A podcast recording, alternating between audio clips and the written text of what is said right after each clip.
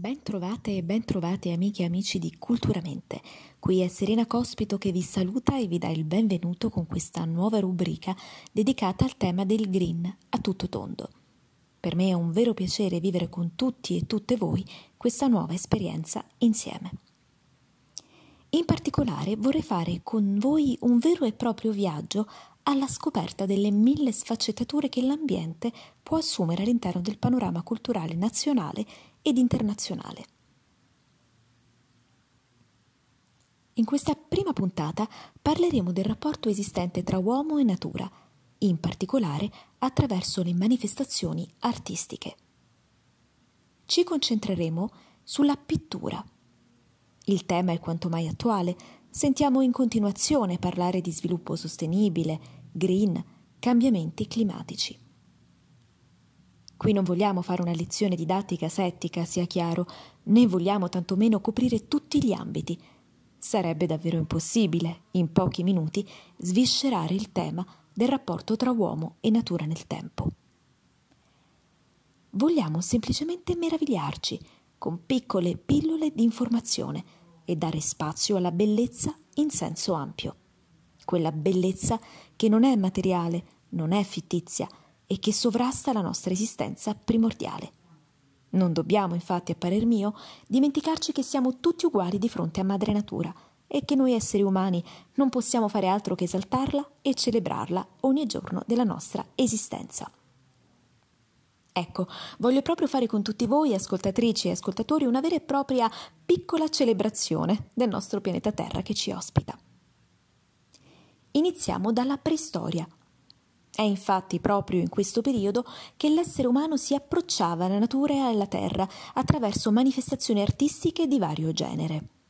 Basti pensare alle pitture rupestri risalenti al Paleolitico, che venivano realizzate all'interno proprio delle rocce. Per capire di cosa stiamo parlando, possiamo citare le famose grotte di Lascaux in Francia.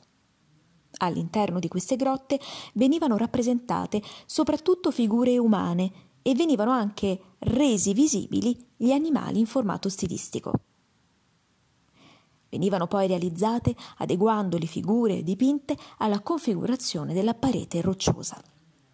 Il procedimento di raffigurazione veniva svolto adattando l'intervento artistico prodotto dall'uomo alle condizioni ambientali a disposizione. Per rimanere sempre nell'antichità non possiamo non parlare dell'arte greca.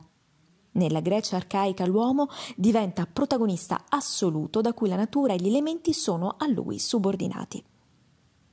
Da questo concetto perfino gli dei assumono figure umane e o naturali. L'antropomorfismo è nel culmine del suo splendore in questo periodo. Gli elementi naturalisti appaiono solo in funzione dell'uomo. La vita è per i greci un valore in sé, profondamente, radicalmente associato alla natura in senso ampio.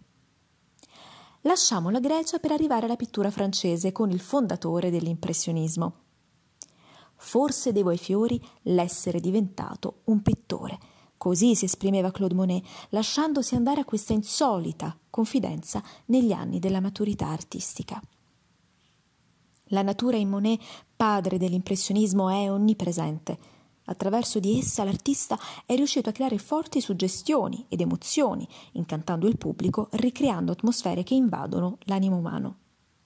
Gli artisti impressionisti cercavano di rendere l'esatta emozione, impressione visiva della realtà sulla loro tela. Per questo spesso prediligevano dipingere en plein air, all'aperto in giardino, sulla riva di un fiume oppure su un ponte panoramico. Dipingere all'aperto permetteva infatti di creare quadri in breve tempo e di osservare, cercando di restituirle sulla tela, quelle sfumature generate dalla luce, dalle ombre, dai colori, rigenerando emozioni, sensazioni provate nelle diverse condizioni di clima. La pittura di Monet, come quella di tutti gli impressionisti, non mira alla realtà, ma alle sensazioni individuali e quindi a quanto di più distante rispetto al realismo in senso stretto. Quando parliamo di legame tra uomo e natura è obbligatorio fare un tuffo in Giappone e ci tuffiamo nell'arte nel vero senso della parola parlando della grande onda di Hokusai. Qui è la fragilità dell'essere umano a celarsi dietro questo capolavoro. Nell'opera dell'artista giapponese viene raffigurata un'onda all'apice della sua forza e della sua potenza. L'essere umano non è raffigurato, ma c'è e lo troviamo proprio nell'occhio di chi guarda e osserva l'opera. Questi sono solo alcuni esempi che ci fanno capire da vicino l'importanza che la natura riveste, ha e avrà sempre per l'uomo. Ma la natura non è solo presente nella pittura, ovviamente lo è anche in tantissime altre forme di arte, ad esempio nella letteratura.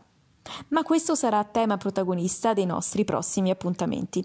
Vi aspetto quindi al prossimo podcast.